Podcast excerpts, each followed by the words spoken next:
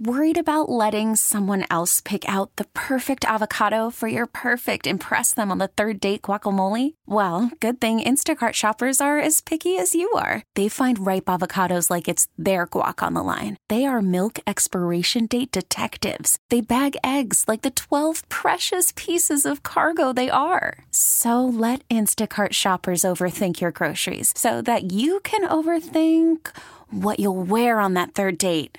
Download the Instacart app to get free delivery on your first three orders while supplies last. Minimum $10 per order, additional term supply. You could spend the weekend doing the same old whatever, or you could conquer the weekend in the all new Hyundai Santa Fe. Visit HyundaiUSA.com for more details. Hyundai, there's joy in every journey. Uh, joining us now from the NFL Network, big night for the NFL they're going to unveil the schedule for uh, 2020, and hopefully it uh, is actually it goes that way. Stacy Dales is now joining us. Stacy, how you doing? Bill, I'm doing great. Uh, like, like you just said, what a beautiful day. I know it is for you guys there. It's same here in Chicago, and uh, yeah, we're super pumped for tonight. It's just another thing is NFL related that you know keeps normalcy, I think, in the air, which is uh, a lot of fun. We're going to have a three-hour show tonight, which will be uh, really cool for fans. Um, let me ask you this: the the protocols have been released by the NFL, at least for them to start reopening some of the facilities. Uh, I've said the one thing that has been Teflon has pretty much been the NFL. The I thought, how do you think the draft went? Let me start there because I thought the draft, even though it was long, I think it was everybody. You, it was like must see TV. You couldn't get enough of it. It was the only sports that we had, and I thought it kind of came off really without a hitch. Well, the fact, Bill, that it was the most watched draft in the history of the NFL draft. I think is significant. Of course, when you have a virtual draft and it's your only means of visualizing this thing you're going to have more eyeballs. But uh, I think we're all searching for and looking for positive stuff that we can relate to. And, you know, it, it's, for me, entering my 11th season in the National Football League, I can't wait for football Sundays. I don't care if it's Thursday, Sunday, or Monday. And, you know, football is just something in our blood, and we love it. And uh, so I think it, in part, drew a lot of people because of all those things I just talked about. But I agree with you. I thought it was seamless. I thought the collaboration of ESPN, ABC, NFL Network, and the National Football League were really incredible. I mean, to see Roger Goodell in his home and to see all these coaches and GMs in their element. And then what I thought was really cool, Bill, is to hear from them after. I was assigned uh, by per NFL Network to the Packers, Lions, and Bears, and you know to listen to their pressers afterwards and just hear the gratitude they have that their families not only could be a part of something like this, but that they actually got to spend time with them, I thought was really cool. And I think a reflective point for all of us, especially those GMs and coaches that rarely see their families at this time of year. Now, not asking for an affirmative here, but uh, give me your thoughts uh, as you know, you being a former athlete. So, if if you could take yourself back into the locker room in the time in which we live, uh, and now you're being asked to head back out into training facilities. You're asked to be, you know, able to participate in games. How would you feel as an athlete uh, if the league came to you and said, "Hey, you know, time to play, time to lace them up. Let's do this." Yeah. Well, I can't speak for other athletes. If you're asking me specifically, just for you, just you, yeah. It, yeah, I, I would feel invincible. I mean, as an athlete, you're at your best physical stature in your lifetime. Uh, when I remember, you know, in the WNBA when I played, um, my body fat was was low. I had adjusted. I, I was an eight percent, seven percent body fat. I was I felt invincible. You feel like you can go out and play in the rain if need be. So I, I think everybody's going to be scratching at the bit. But as as per athlete, you know, the one thing I'll be interested to see, Bill, is we are all motivated differently. And I was always the type of athlete that you could send me into a gym by myself and I would get better.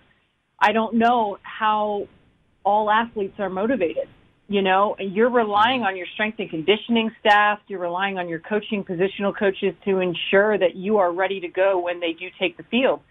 And, you know, I, I would hope that for an NFL player making the money they do, and for the spotlight and the magnitude of the National Football League, they'll be at their best. And I expect nothing less. I mean, the players I've talked to in the league, any of the personnel, coaches, what have you, um, there's this competitive part to it that nobody's really talking about. Who can do it better? can the Chicago Bears be better virtual teachers than the Green Bay Packers or the Detroit Mm-hmm. Lions or the Minnesota Vikings? So there's this air from team to team when I talk to these guys who can do it better.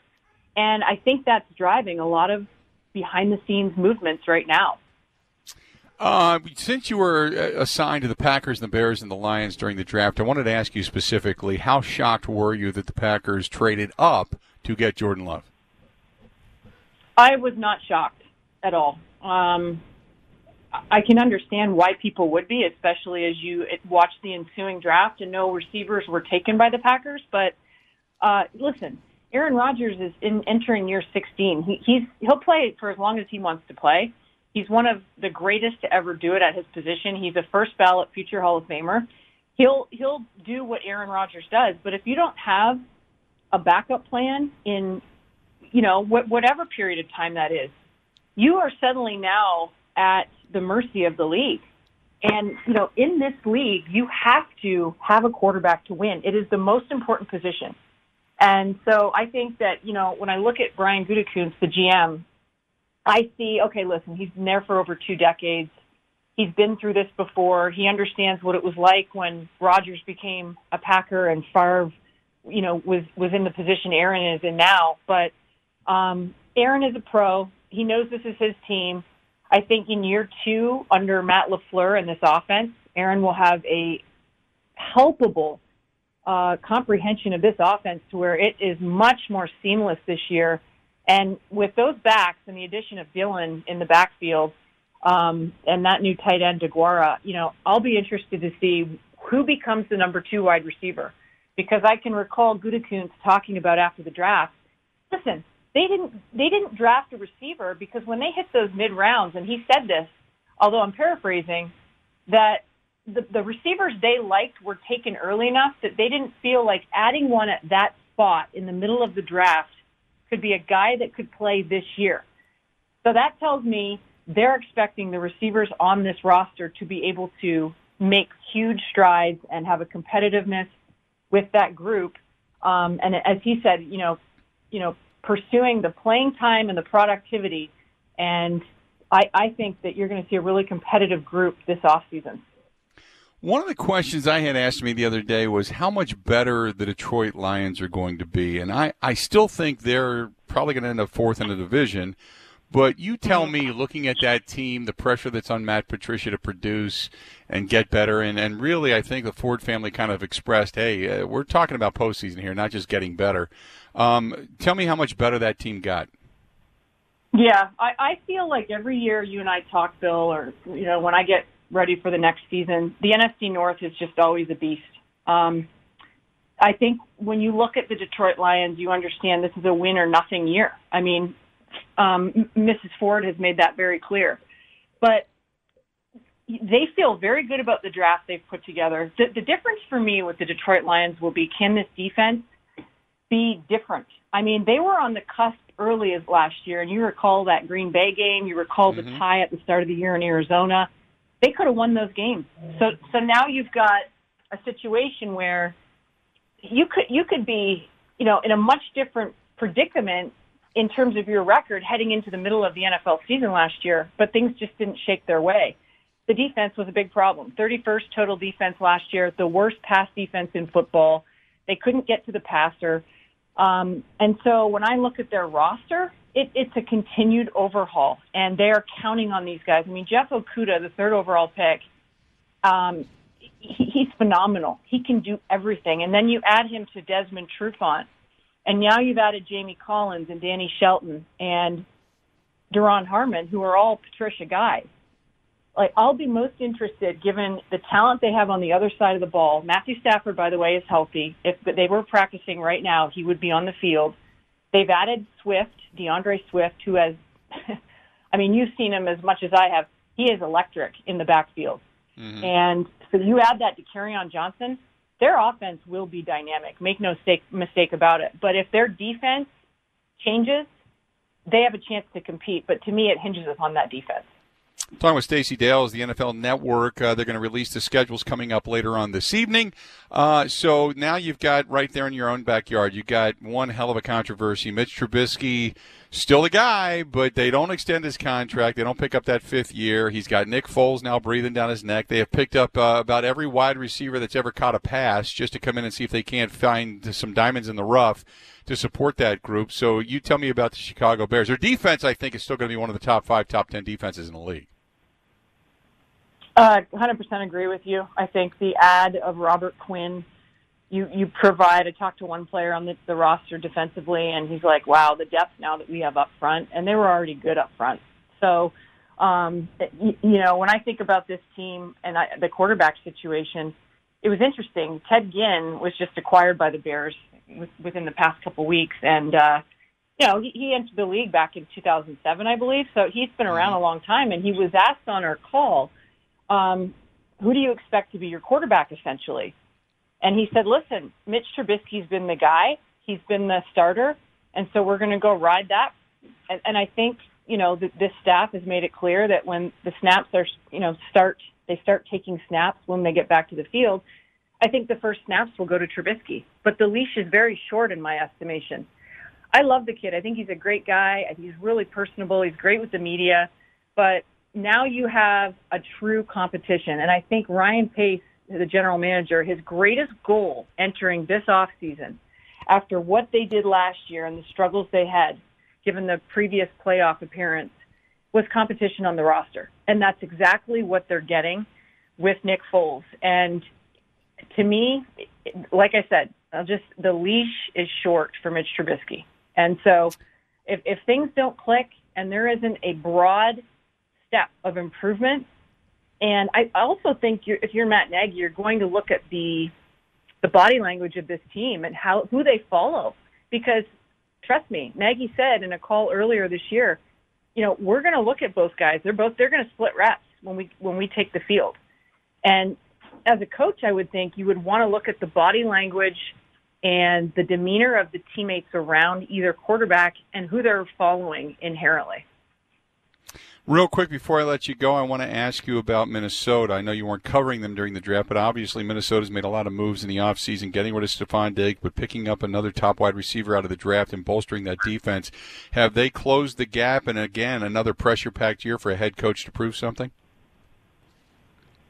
Yeah, um, the Vikings always impressed me. Rick Spielman's been doing it, you know, I don't know, since 2006, whatever it is. I mean, they had a thousand picks in the draft. I love their two first rounders, Jefferson, the receiver, and Gladney.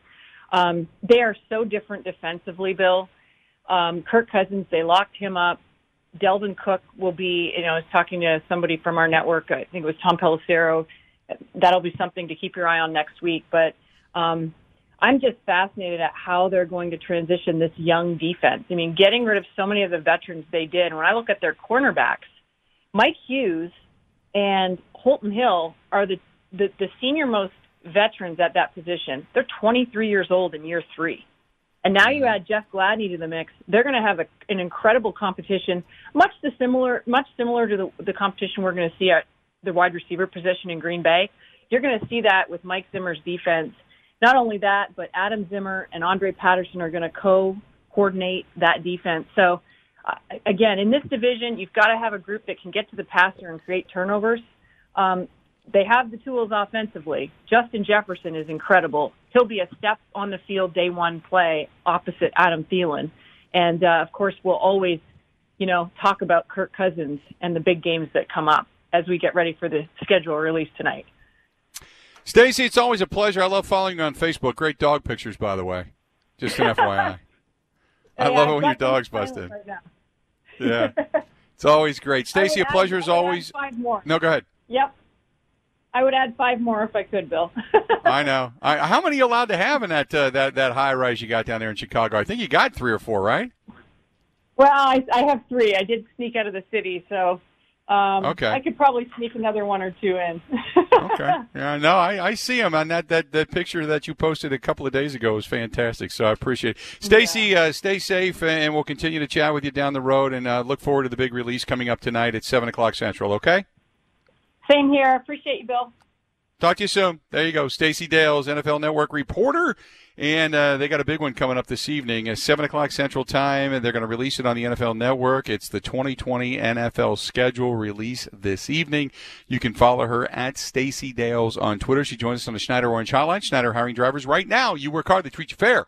80 plus years. They've been doing it. Call them. 844 Pride. Go to SchneiderJobs.com. They're one of the few businesses that are hiring right now, as a matter of fact. You could spend the weekend doing the same old whatever, or you could conquer the weekend in the all-new Hyundai Santa Fe. Visit HyundaiUSA.com for more details. Hyundai, there's joy in every journey.